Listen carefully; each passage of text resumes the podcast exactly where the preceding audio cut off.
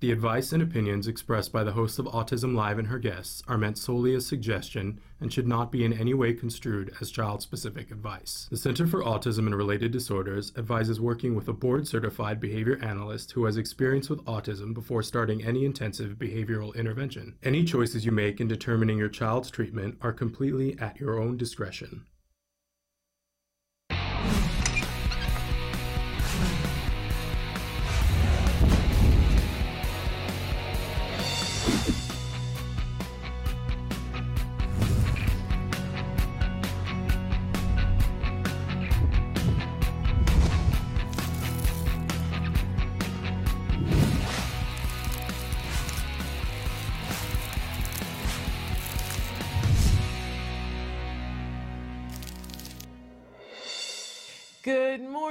Welcome to Autism Live. I'm Shannon Penrod, and we are coming to you not with the jargon of the day. Uh, we are coming to you from the Warner Center in Woodland Hills, California. This is the home. We're going to do jargon of the day in a minute. This is the home for Autism Live. It is also the home for the Center for Autism and Related Disorders, and we're like we're we're getting down to it. This is our last week of shows, new shows for the year of 2019. Now, next week we're going to be showing you, and the week after the week of, of New Year's, we're going to be showing you some oldies but goodies. But it's our last week of new shows, so I'm thrilled to be here with you guys. Um, hey, we want to be with you for this next hour and be interactive. We really appreciate when you guys write in, when you talk to us, when you tell us what your questions, your concerns, and comments are. And so Traven's going to show you some of the different ways that you can participate right now. There are lots of ways to watch the show and growing, and we're hoping in 2020 to bring you even more ways. Uh, but uh, in most of the ways that there are, there's usually an interactive component. We want you to know that you can be watching us on the uh, um, on our own homepage, which is autism-live.com, and that is interactive. At the bottom, there's a chat. If you click on the little red button, it opens up a box, and you can write in. It's free. It's anonymous. I don't get even get to know who you are, and nobody gets to know. Nobody gets to see it except for me, and and so I address your questions. And you can write that in 24 hours a day, seven days a week. The rough thing is if you're not watching it live and I don't answer it live, then you got to you know know where I answered it. That's the hard part. Um, so a lot of people prefer to answer, have their questions answered on Facebook or YouTube because it, the, the record stays there, right? And so if I answer it later or during the show, um, you know, then you have a record of, oh, she answered it during this question. So during this uh, show. So, but the the tough part of that is that people at least see the name that you're writing in under, which may not be your actual name, but you know. So, uh, but you can also write to me at my email, um, and you know, I'm happy to tell you when I'll be answering the question or having an expert answer the question because that's the other thing is that we have lots of experts on the show. I am not an autism expert. Let's be 100% clear about that. I care deeply because I'm an autism mom and a former school teacher and I want for you to have the same uh, I don't I don't necessarily you know it's not one size fits all so it's not that I wish that you have what I have exactly right? But I hope that you have the spirit of what I had which is the progress that my child made. And and so I want to help you to get to whatever that is. Again not one size fits all so it helps me if I know what it is that you're looking for what it is that you need right uh, that's sort of my deal. And we welcome everybody in the larger autism community here to be a part of this conversation. Uh, and this really is supposed to be a conversation that goes multiple different ways, right? But if you are an individual on the autism spectrum, of course, of course, we welcome you to this conversation, but we also welcome all the people who love and care about you and want you to get to the progress that you so richly deserve, and all the people who want to fight very hard for you to have the dignity and, and the full life that you deserve as well. So uh, that's where we're at. That's who I am. I want to be your cheerleader. I want to spur you on. We always say that we're about information and inspiration. I want you to know the good stories of the good things that are happening. Not because we're negating all the things that are hard or they're difficult, because I'm happy to go there with you because heaven knows there are parts of this journey that are really, really hard. Um, and in fact, that's why I want to provide the inspiration so that we can all get through those hard things to get the information to get to the good stuff, right? So that's why we're here. Thank you for being here with us. All right. Uh, because it's Monday, we like to start off with something that we fondly refer to as the jargon of the day. This is when we take on one word, one phrase, one acronym. We try to figure out what in the hey nani nani are those experts talking about? Why do they need to use these terms? Are they just trying to make us feel stupid? Because sometimes it feels like that, does it not? Yeah, okay. So here's one. And here's one of the things that, you know, I was one of those moms I was like, I am not participating in that jargon. I am already over the age of 40. I do not need to learn something all new, right? I was very resistant. And then I went, oh, ah, that gets in the way of my son's progress. And then I had to learn these terms. And one of the things I learned is that if you just drop a jargon term here and there, and there are very specific ones, and this is a good one, you just drop it here and there, and then people go, oh, well, apparently she knows what she's talking about, right? And maybe you don't, but this this one is one that'll make the people that are like trying to impress you at school step down a little bit and go, oh, okay, well that's a that's a person who who is familiar with what's going on. Uh, okay, so this is this is not for the faint of heart. It's called Premack's principle. Okay, so when you're talking and you might be talking about something, and you just be like, well, Premack principle. And then, then and some people go, yes, Premack principle, and other people will go, uh huh, uh huh. And then you see them taking out their phone and looking it up. But this is a lot of what we talk about. We just, I just don't throw this term at you all over again. So let's take a look at our actual definition. Let's see if we can make some fun of it, and then we'll give you a working definition.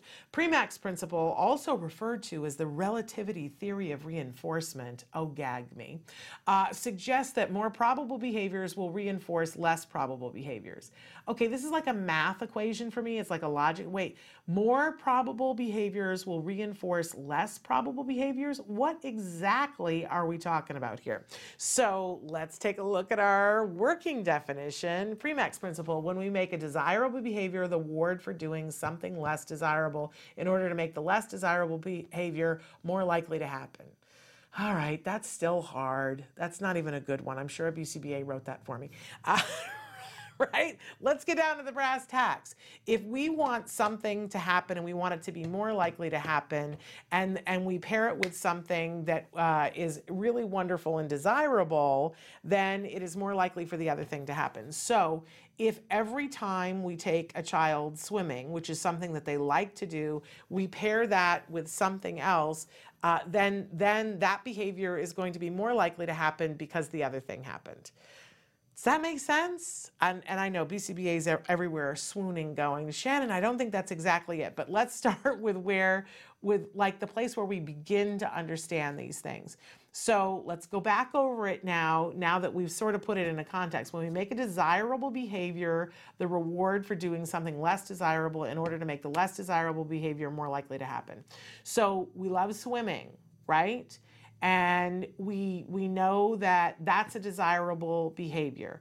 And uh, and so i was saying something happens after swimming. Let's switch it so it's a little bit easier to understand that you know let's say we have to do our multiplication tables and we have to do them a certain number of times because there's a certain grade where they have to do that a certain number of times. And maybe they don't love multiplication tables but every time we do multiplication tables and we get it right we go it's time to go swimming and swimming is the desirable thing, then we are more likely to have a good experience, more likely to want to do the multiplication tables, more likely to do well at it, more likely to get them right because we know that the reward for it is that we get to go swimming.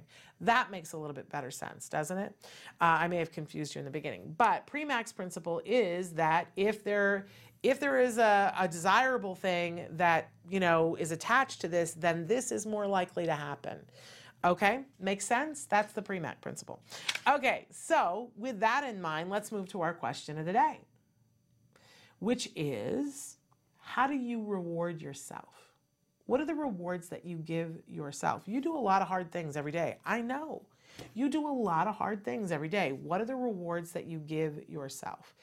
I tell you, this is the beginning. I know we're getting close to that where you're going to make New Year's resolutions and stuff, but if you don't figure out this, it's kind of like if you think about the things in your life, you're like, why have there been certain um, New Year's resolutions that I did. Why am I successful in this arena, but I'm not successful here? And I'll tell you that uh, ABA people will tell all of us that it's because we haven't solved this. Are you really rewarding the success and the attempt to do that other thing?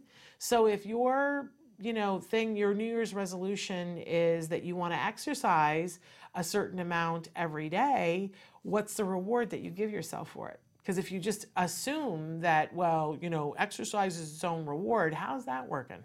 I can tell you how it's working for me. right? Um, there are other things, I, you know, honestly, when I look at the things where I'm successful, a lot of times it's because there's a reward built into it for me, right? That I don't have to walk out of my way to do. And that for other things that are not the preferable thing, like the exercise, I got to exercise Premack's principle and I have to make sure that there is a reward so that that behavior is more likely to happen. See how I brought that back around to Premack's principle? So, how do you reward yourself? And when do you reward yourself? And what aren't you rewarding yourself for? Okay, now now we got to think about that, right? But we'll talk more about that because honestly, if you could be happier and doing more of the things that you want to be able to do, that would be a good equation, right? Um, and if you felt rewarded for doing it, so much the better then it would all cook with gas. And by the way, we do this with our kiddos. We don't ask our kiddos to do hard things without giving them a meaningful, substantive reward. If we do, we're not going to see the same level of progress. We've got to give that reward to them, and it has to be a meaningful reward. That is how we make progress, and that is how our kids become willing to work on things that are hard for them Oh my gosh, when I watch our kiddos who have apraxia and watch them fight, they want to be able to say the word, but it's hard. It is really, it's like some of the hardest work that there is on this planet for them to be able to make that connection to get that sound out, right? We have to make that rewarding for them.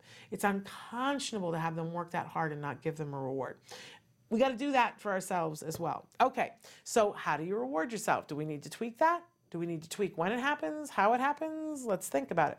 And then for, we always have a topic of the week. And our topic this week, which I happen to really love, it's a great one for the last week of the show uh, for this year, is where attention goes, energy flows. So, whatever you decide to pay attention to for the next two weeks, that's the thing that's going to get that we're, you know, if you saying, you know, I want to pay attention to this, that's what's going to get energy. It doesn't mean that it's necessarily going to get progress, but maybe it'll get a different, uh, you know, a, a, different workflow for it, or or maybe you'll think of it in a different way, and maybe the progress will come later. But sometimes that's the phase, the creative phase that it needs to be in. So if you're like, uh, you know, I really, my garage, it's a mess. And I really, if you were to, you know, make a little picture for yourself and set it on your desk with your picture of your organized garage, I guarantee you, your garage is much more likely to get organized quicker if you put that level of attention to it, where it popped up on your screen every day or whatever, right? The things that we pay attention to and energy flows into them, those are the things that make up our days and our lives. So, what are you paying attention to? Where would you like energy to flow? What kinds of things, you know, I talk to parents every single day and I go, what do you want for your child? What what do you want them to be able to do? Are we focused on that? Have you talked to your ABA provider about that? Like, what's the part of your day that's the hardest? What if we just put attention there? Like if morning and the morning routine and getting out the door is the hardest part of the day, what if we just said, you know, everything else is what it is, but let's put some attention into this. And um, you know, just said, we're going to think about this, we're going to plan about this, we're going to, eventually you'll come up with solutions. And maybe they're not the solution. Maybe you got to try something and then go, no, that wasn't it. That didn't help. Now we try this, right? That's called problem solving. But if you put the attention there, the energy flows there, you will solve some portion of it. And you'll solve it faster because you're paying attention to it. It's just a thing. We're going to talk more about it. Don't get stressed. Uh, it's a good thing. Okay, we have got to take a break because we are going to come back with the amazing Bonnie Yates, special education attorney, and she's going to be answering your questions. So don't go anywhere. Stick with us. Welcome back to Autism Live. We are so lucky that we get to welcome back to the show Bonnie Yates, special education attorney. Bonnie is joining us from the law firm of Tollner and is it Tol- Tollner and Associates, Bonnie? Law offices. Oh, To- Tollner Law Offices. We're so thrilled that she is here with us. And Bonnie, talk to us a little bit about To- Tollner Law Offices. Okay, well, the thing that was supposed to happen today that's going to happen in the future is that David Tollner, who started Tollner Law Offices, is going to talk to you guys about how, um, well, he's going to talk to you about addendum IEPs and how parents can use them to get um, a satisfactory uh, program for their kids. And in general, he's a strategy guy. He's he sort of he says, you know, I'm good at identifying what the target is and how to get there.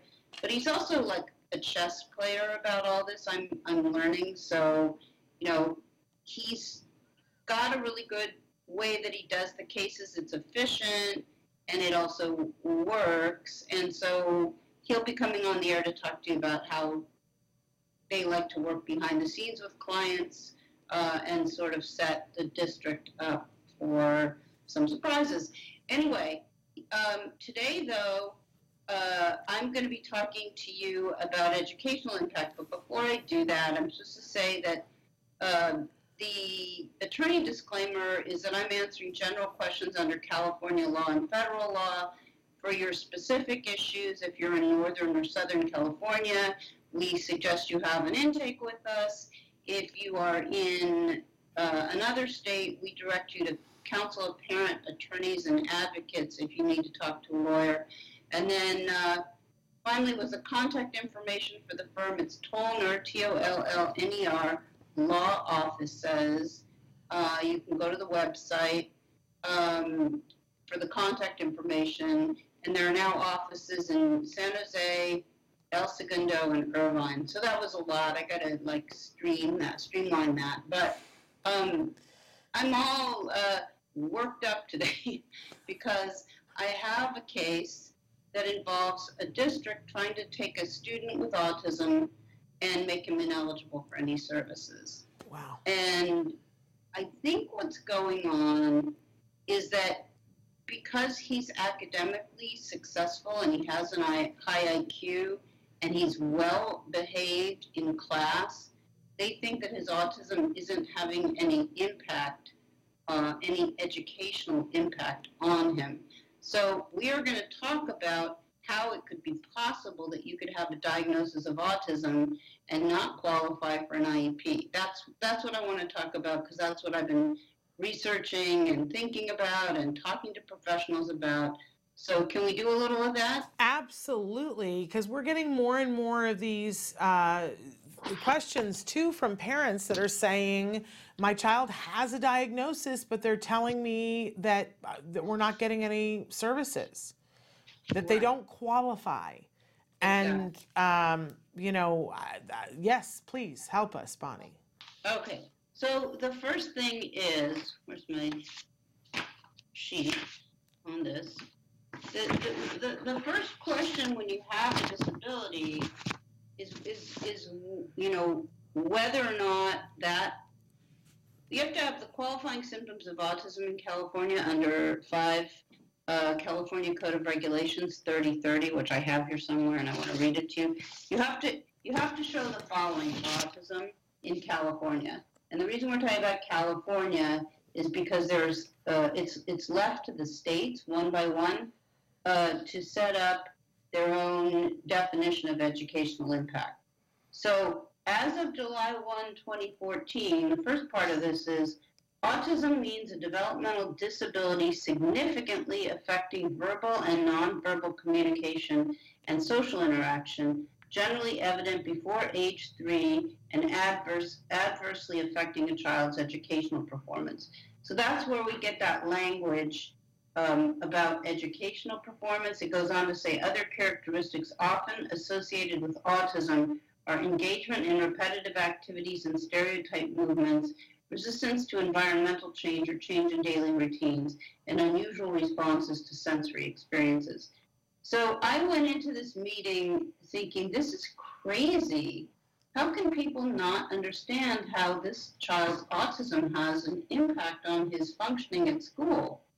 But as I got into the law board and I listened to what the teaching staff was saying, I had to, I'm still kind of wrestling with whether this is just the district trying to reduce its caseload by kicking a high functioning autistic kid off of the rolls or whether they really believe that because the student meets or exceeds academic standards in his classroom, that therefore his autism doesn't have an educational impact.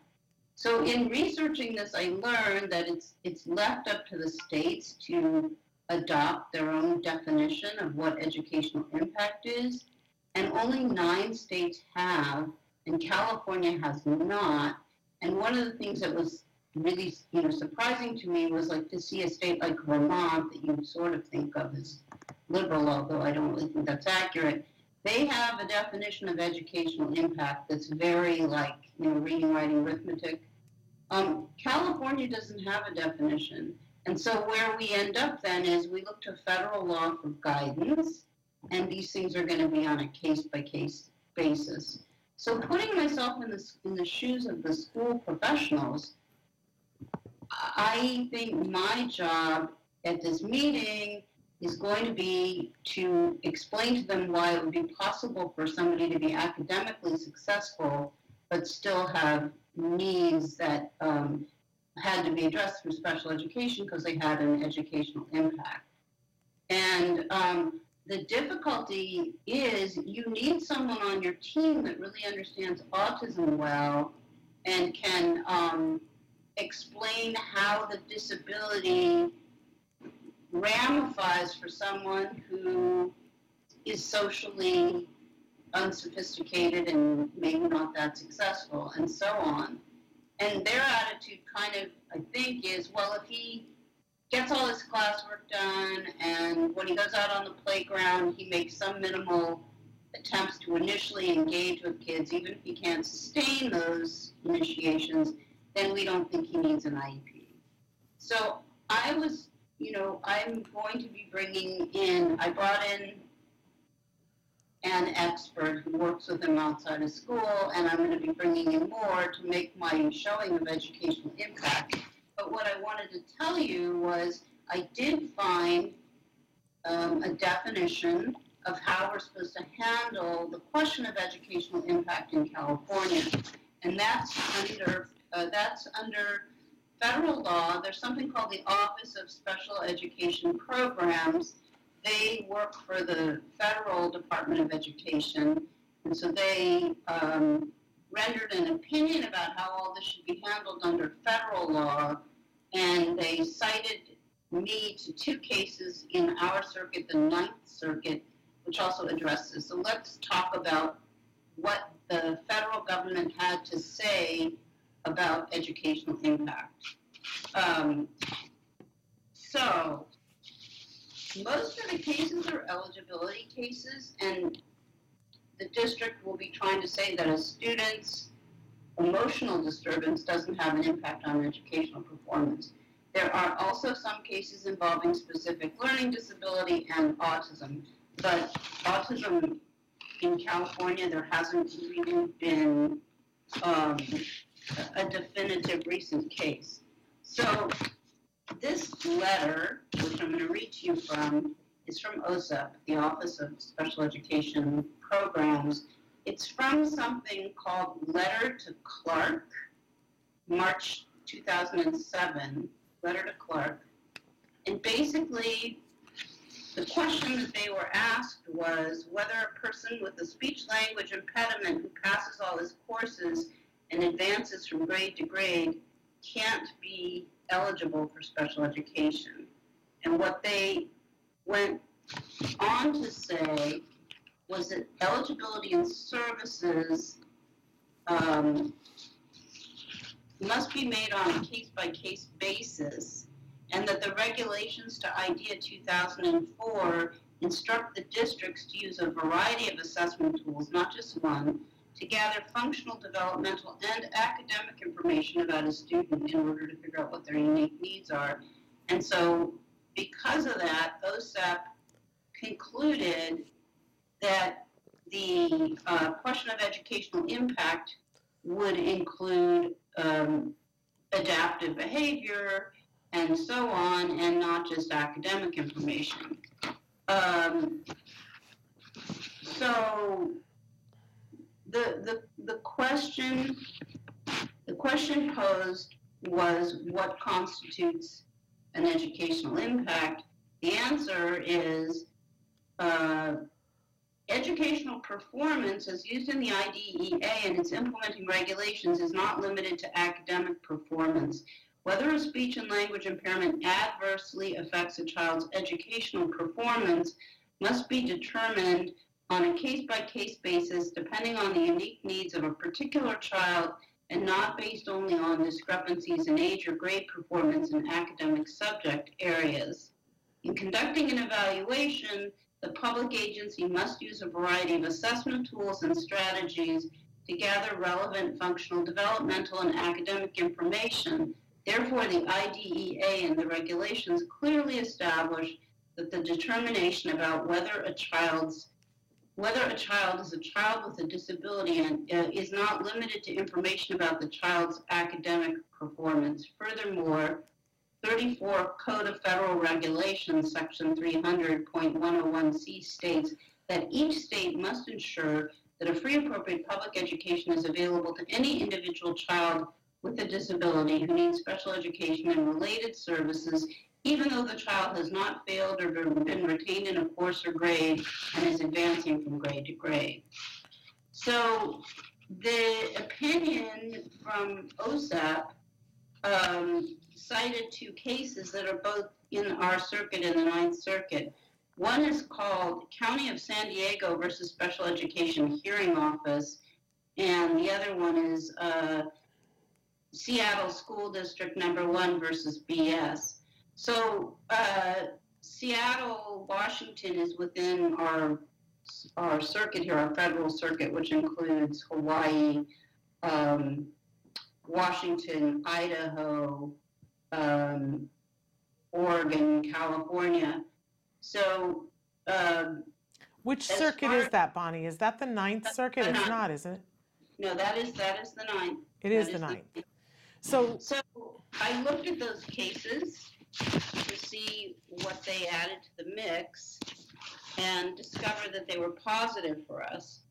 So the first one, which was the, um, excuse me, was the Seattle case. That that student had emotional disturbance, and she was not eligible for special education. She displayed behaviors physical and verbal aggression, lying, stealing, oppositional defiant disorder. She was expelled. She was made eligible under emotional disturbance, even though she had age appropriate academic scores uh, because she had behavior that adversely impacted her educational performance. Quote, Everyone agrees that AS was bright, exceptionally bright, and thus was able to test appropriately on standardized tests this is not the sine qua non of educational benefit, however. The term unique educational needs shall be broadly construed to include the handicapped child's academic, social health, emotional, communicative, physical, and vocational needs. So that's really where we need to be going with this is we need to show how the autism in this case is affecting his social, health, emotional, communicative, physical and vocational needs. I'm certainly not going to be able to get very far with his academic work because they're reporting him as you know doing wonderfully on everything. Um, so then the county of, of, of San Diego case um, essentially says uh, that you have to uh, consider. Uh, let me just read the quote. When determining whether a child's educational performance was adversely affected by the child's emotional condition, the federal appellate court governing California requires that consideration also be given to a student's need for behavioral and emotional growth. Um, the law does not require poor standardized test scores in order to find an adverse effect on educational performance. So I am going to be going back and listening to the psychologist report and seeing how she makes the case that this doesn't have an impact on um, educational performance. That's what I'll be doing, and it's going to take some doing, so I can update you about that. But anyway, that's why you get into the discussion about whether or not somebody with autism has an IDEA qualifying disability.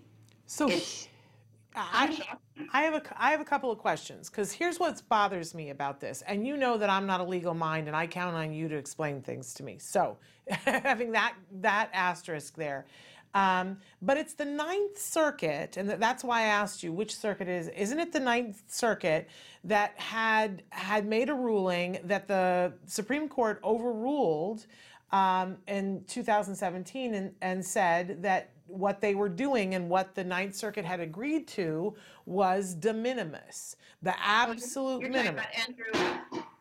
But but so then the Supreme Court. Well, let me clarify. You're talking Yeah. about An- Andrew F. Correct? I don't know because I don't. I I just know that there was a case and that the Supreme Court came back, overturned the Ninth Circuit, and said de minimis is not enough. Okay. Well, I don't. I think Andrew F. is from Texas, so maybe I'm not sure what you're referring to. Andrew F. said that progress has to be uh, based on the child's unique circumstances, and the IEP has to be appropriately ambitious. I'm not understanding from my research that there's a recent Supreme Court case that deals with this question. Well, it doesn't. It doesn't exactly because it just says de minimis is not enough. That was part of the decision But, that but in Shannon, special we're not education. talking- We're not talking about idea progress. We're talking about ability to even have an IEP. Right. We're talking about eligibility. Right, but so here's but here's why because I was starting someplace, I'm going someplace. See if you can follow my not legal mind.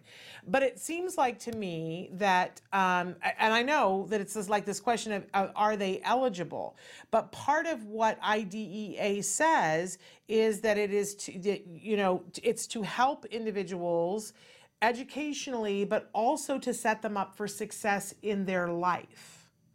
And I know it's sort of re, re, you know, reverse engineering, but if the if the thing that you're trying to make yourself eligible for says, you know, we're giving you what our purpose is is to help you with academic, but also to set you up for the rest of your life, then saying that you're ineligible for it because we don't have to work on educational things seems wrong to me. Well, it, it, it, it is wrong, and, and I think we need um, a clear decision about the relationship between IDEA 2004 and this question of educational impact. Because IDEA 2004 said, hey, listen, some of the most important stuff a student's going to do is graduate and grow up and um, go out into the community and be employable and exercise his, his own legal rights. And you don't get there without an IEP that gives you help in these other areas because I think the students that are high functioning do tend to get um, their needs get minimized by the teachers um, and uh, if you don't address their autism, I think the concern is they're going to develop huge emotional problems uh, and anxiety and coping problems in middle school and high school where they're not in kind of the more sheltered cocoon of the elementary school. Well, and in fact, when they get into those grades and eventually they have an individual transition plan to go from the IEP to their life after school, part of what they're working at, on in the ITP is not, it's like, what is your support system going to be? Where are you going to uh, live? Where are you going to work? And who are the people who are going to support you to do that? But if we have denied them the right to that plan by saying that they were ineligible because of education, to me, that feels like de minimis. If the plan is to set you up for educational, you know, access to education and the rest of your life, and we said we're denying you because you don't need the education piece, to me, that's de minimis. That's where I was going with that whole Well, argument. de minimis, de minimis has nothing to do with eligibility. De minimis has to do with when you are eligible, what standard is the district held to when it writes an IEP Sure. and it evaluates uh, annual performance. But what you're saying is that the education of a person that's under 18 should be done with the idea in mind that he's going to have an ITP and he's going to go out into the big world and he's going to need skills to be successful. And I absolutely agree with that. And when I bookend it, shortcut it, what I say is look, it's not enough to get the math problem right. You got to be able to get into the job interview and, and get the gig, you know? Yes. So um, I, I'm wanting to make people aware of where the eligibility definition is for autism and how the district is using it against children that are higher functioning and are doing okay academically. I also think that sometimes the okay academically might be better revealed by some kind of outside objective testing as opposed to there's lots of ways to control results in the classroom. And there's lots of evidence that the grading is very subjective. But I, you know, I think my task now in this case is to try to educate this IEP team about the fact that, you know, this student um, may look better to you than a lot of other kids you've seen, but that isn't really the, the criteria. Right. And, and you know, when they write a report and they make a determination about whether or not the disability affects educational performance, they have to be able to tell you what definition they are using for educational performance. And this psychologist was not prepared for this because when she walked in and I said, What's the definition of educational performance you're using? She said, Go back to 5 CCR 3030. I mean, she didn't say it like that, but she said, I'm using the definition of educational performance that you see when you look at the statute in California that defines autism as a qualifying disability. The problem with that was that the statute says nothing about what the definition of educational performance is. It just says that autism means a developmental disability that significantly affects a child's educational performance. So I'm, you know, it's not really going to work for her to go back to her uh, drawing board and come into the meeting next time and say, well, hey, I know last time it seemed like when I did this, I didn't use a definition of educational performance, but actually I really did, and here's what it is. I don't, you know, it's not going to fly with me. No. Anyway, I, Bonnie's Bonnie's on the job. Bonnie's on the case, literally. that's where we are, and yeah, it's a hot. It, to me, it's a hot issue. It's a very hot issue because I'll tell you, we see this not only in the school, but we see this in other environments. We had uh, a, a case of a young girl with autism who went missing here in Southern California. And of course, we have the silver law in place now that includes the verbiage of it, includes individuals. Um, it can include individuals on the spectrum um, if they are not able to make decisions for themselves so that if they go missing we can speed up the missing person thing and, and have it by, be by a different criteria well so this young teenage girl went missing and the police were not activating the silver alert. And and I was on the phone with them saying on behalf of the mom saying no no no we've been through this before. Here's what you need to know. Here's Uh-huh. here's what you need to know about it. And the police officer was saying I have the young girl's phone. She's able to text. Therefore I don't think she qualifies for this. And I was like let me explain to you Yeah, you know, I'm sure that she can text, but that does not mean that she has the ability to discern whether someone is a safe person or not. Like, yeah, exactly. and I mean, he this- wasn't getting it. He was like, since she can text, she must be fine. I, I know that we need to wrap up, but what I want to say is I believed that there was a lot of publicity about the 1987 study at UCLA about autism, and that as parents uh, got educated about autism uh, and, and professionals did, that we sort of have this collective body of knowledge about what autism is and how it manifests, and that the presentation can be subtle but disabling, quite disabling. Yeah. And I, I feel like now what's going on is parents are very vulnerable. They may end up in no ABA program for early intervention. They may end up in an ABA program that's basically being run by the insurance company, and all the parents are getting is parent training. They don't even know that autism is actually autism treatment is actually direct one-to-one therapy along with other things. And so what I'm seeing now is a lot of kids. It's not that they aren't eligible they're eligible. The district convinces the parent that they don't need more than a paraprofessional. They probably had very good prospects when they were a pre-kindergartner or kindergartner. Now they're 12 or 13, and the ramifications of not properly addressing their autism in the classroom is showing up in terms of behavioral problems, issues with bullying, um, reading comprehension problems, and just, you know, generally not looking as good as I thought they were going to look when in kindergarten, you know, that student had a lot of, um, quite, you know, what's the right word, characteristics that made him look like he could very successfully, you know, negotiate his landscape. He just needed some intensive right. teaching. So I'm not really saying that well, but my point is if people are concerned about students being successful in school and not being alienated and feeling a part of things, we got to take care of them. That's right. You know, so many kids are developing emotional problems because of the way the districts are handling their autism.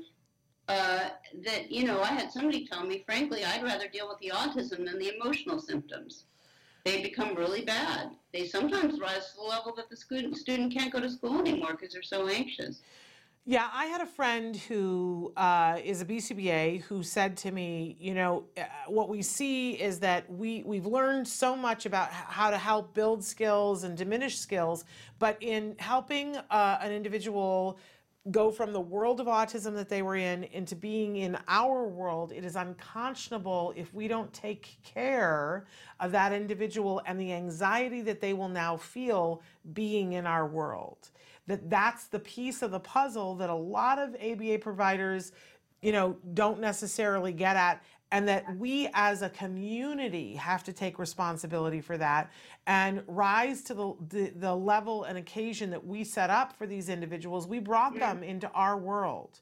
Mm-hmm. We did that. And now we have to make sure that they have everything that they need to be happy and successful in our world. And and I think that we're not that anywhere near there yet. Um, but it is it is our responsibility to. I, it's wonderful how much progress our kiddos can make, and I think the school is going. Oh, good.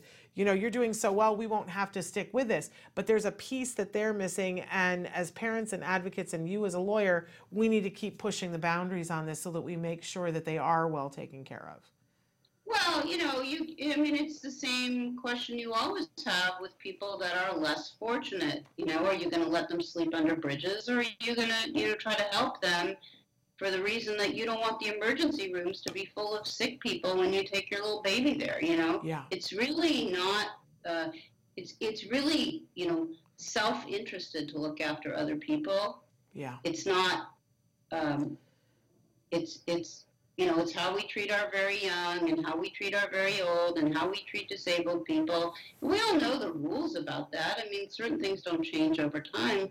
And the thing about autism, the flip side of autism, is unlike some of the other disabilities, these people can have really successful outcomes and they can have a meaningful life and they cannot be in an institutional program from 8 o'clock in the morning till 6 o'clock at night because their society's, you know, cast offs. So Um, we haven't touched at all on the difficulties in getting jobs for people with autism. That's another conversation. Yeah. But the, the idea that these people are going to learn from their environment and we don't need to teach the soft skills is not borne out by what we know about autism. There we go.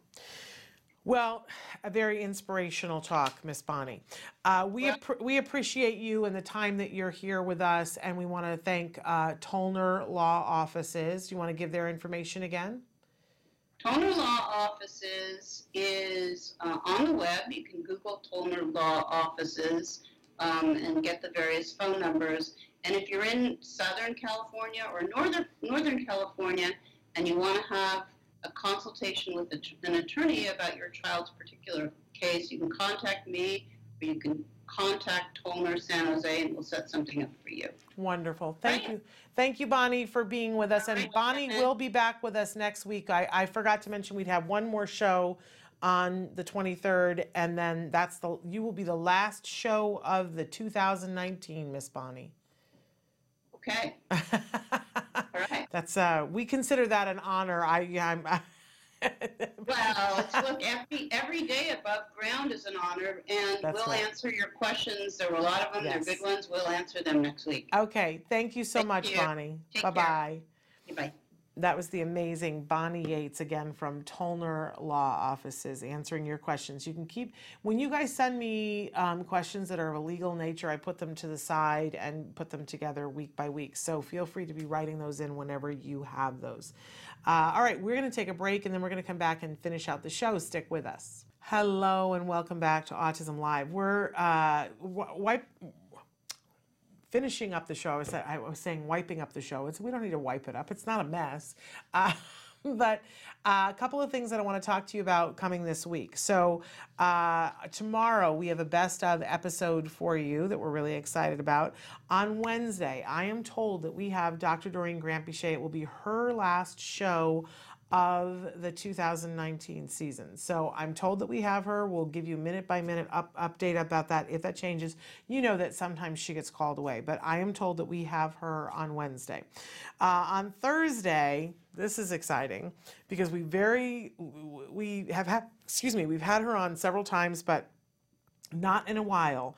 Dr. Sienna Greener Wooten is scheduled to be with us on Thursday to answer some of your questions, and I'm really excited about that. She is amazing. She heads up the quality assurance portion of the clinical arm of the Center for Autism and Related Disorders.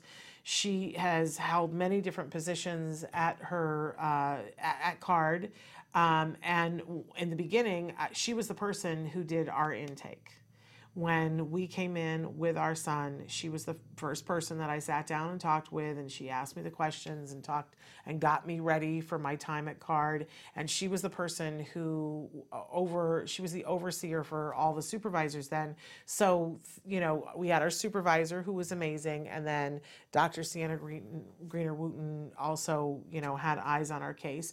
She is the one who at a certain point, uh, you know, Jem came in and he was having a day and uh, she happened to be there and she was like what's going on? And uh, and of course she had known him when he was two and a half and had no words and she was like hey what's going on? And he was like i don't want to do this anymore and she said great you don't have to do this anymore. Here are the five things we're trying to teach you and as soon as you get these five things we, we'll we'll fade away and you can go play with your friend. Because he was like she said okay what's going on? You know like why don't you want to do this anymore? And he said because i just want to be with my friends and she was like that's a cool reason to do that. Here are the five things that you have left to learn. And he was like really? That's all i have to know is those five things and then i don't have to do this anymore? And she was like yeah that's it and and together she and Jem sat down and made a plan of how like the schedule of how he was going to show her that he knew how to do those things. So it was this thing where um, he would have to demonstrate it two days in a row that he could do these five things, and if he could, the third day canceled, um, which was super awesome. And within, I, I would say, six weeks, he was done. He was done. And uh, anyway, I adore her. And my son adored her. And I loved that interaction because I would never, I would, he would still be in therapy. I would still be like, because, you know, there's still things to work on. I need to be in ABA therapy, let's be honest, right? So you don't, sometimes as a parent, I mean, I certainly didn't know when do we stop this. You count on your experts. They had already told me six months before that he was at the end. So I already knew that at a certain point, but but then having him voice it and having her very clearly say, we can wrap this right up. Here are the five things you're still shaky on. And if we can get those things, and then he was motivated, motivated. He was like, oh, you know, then, then let's do those. Uh, I, I want to do that. So she's going to be with us on Thursday. And then on Friday, we have Vince Redmond with us. He's licensed marriage and family therapist. He's going to be with us.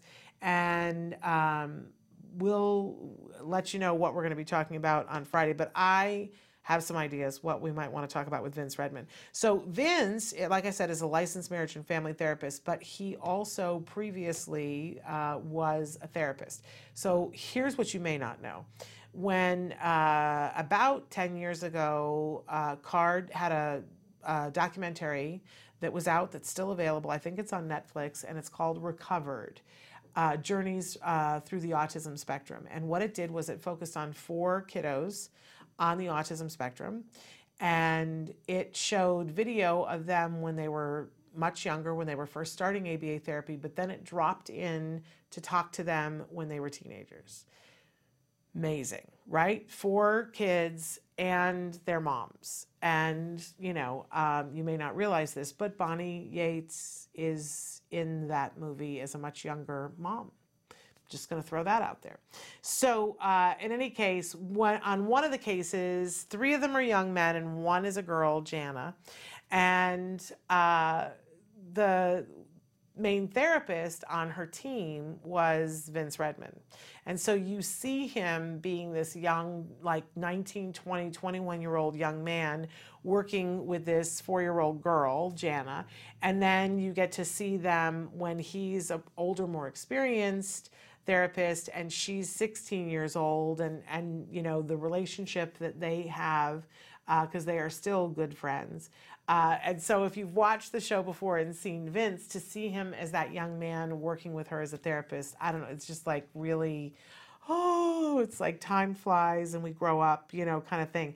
But to see, but then you have a better appreciation for when he explains like you know the challenges that parents and families go through he gets it i mean he was there he's watched so many families go through that he understands how hard an aba program can be for a family but how pivotal and important it is i've shared before that my husband and i you know tried to go to couples therapy while we were in aba because i i had a nervous breakdown i mean let's not even pussyfoot around it i fell apart and couldn't couldn't be outside my house, couldn't drive my car, right? We needed to go for therapy.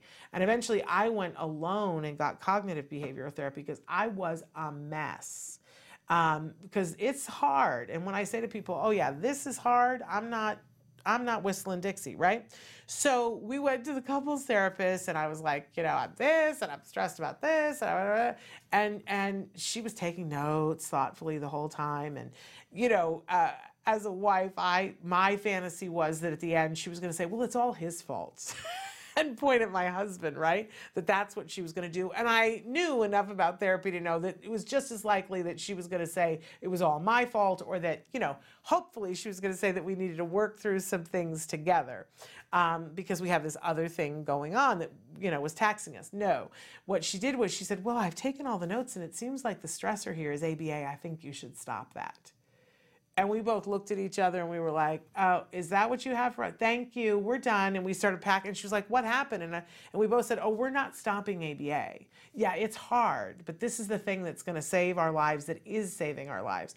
And she was like, "But if it's that hard, no, no." No.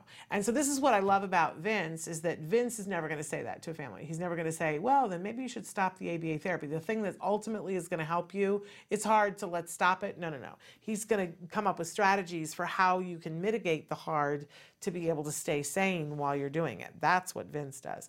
Um, so that's just one of the myriads of reasons why I adore him. So that is what is happening the rest of this week. Then we will be back the week after with one show on Monday on the 23rd of December with Bonnie Yates, answering the questions that we did not get to today. And then we're then it's going to be all repeats for basically two weeks because uh, we're taking a little time off because you can see that Mama needs some time off right? And everybody needs to take a little. But I don't want you to think that you're in this alone during that time period. There will still be people here and you can still write in and there's still the potential to get your questions answered. And there's tons of video that we have done to keep you inspired and keep you informed, right? And then we'll be back in the new year with some changes, some things that we, you guys have asked for, some things that we want to bring you things that we think are going to help, and new ways, new screens on which to watch Autism Live that might prove easier for you. So, uh, thrilled about all of that. We got some really good stuff in the works. More information, more inspiration, right? Isn't that the thing? All right, so we hope that you will continue to join us this week. We're about out of time. I appreciate you taking the time to be here with us. It means so much to me to be on this journey with you. It is such a privilege, such a privilege to be here with you. So I will uh, see you back here tomorrow. Until then, give your kiddos a hug from me and one for you too. Bye bye for now.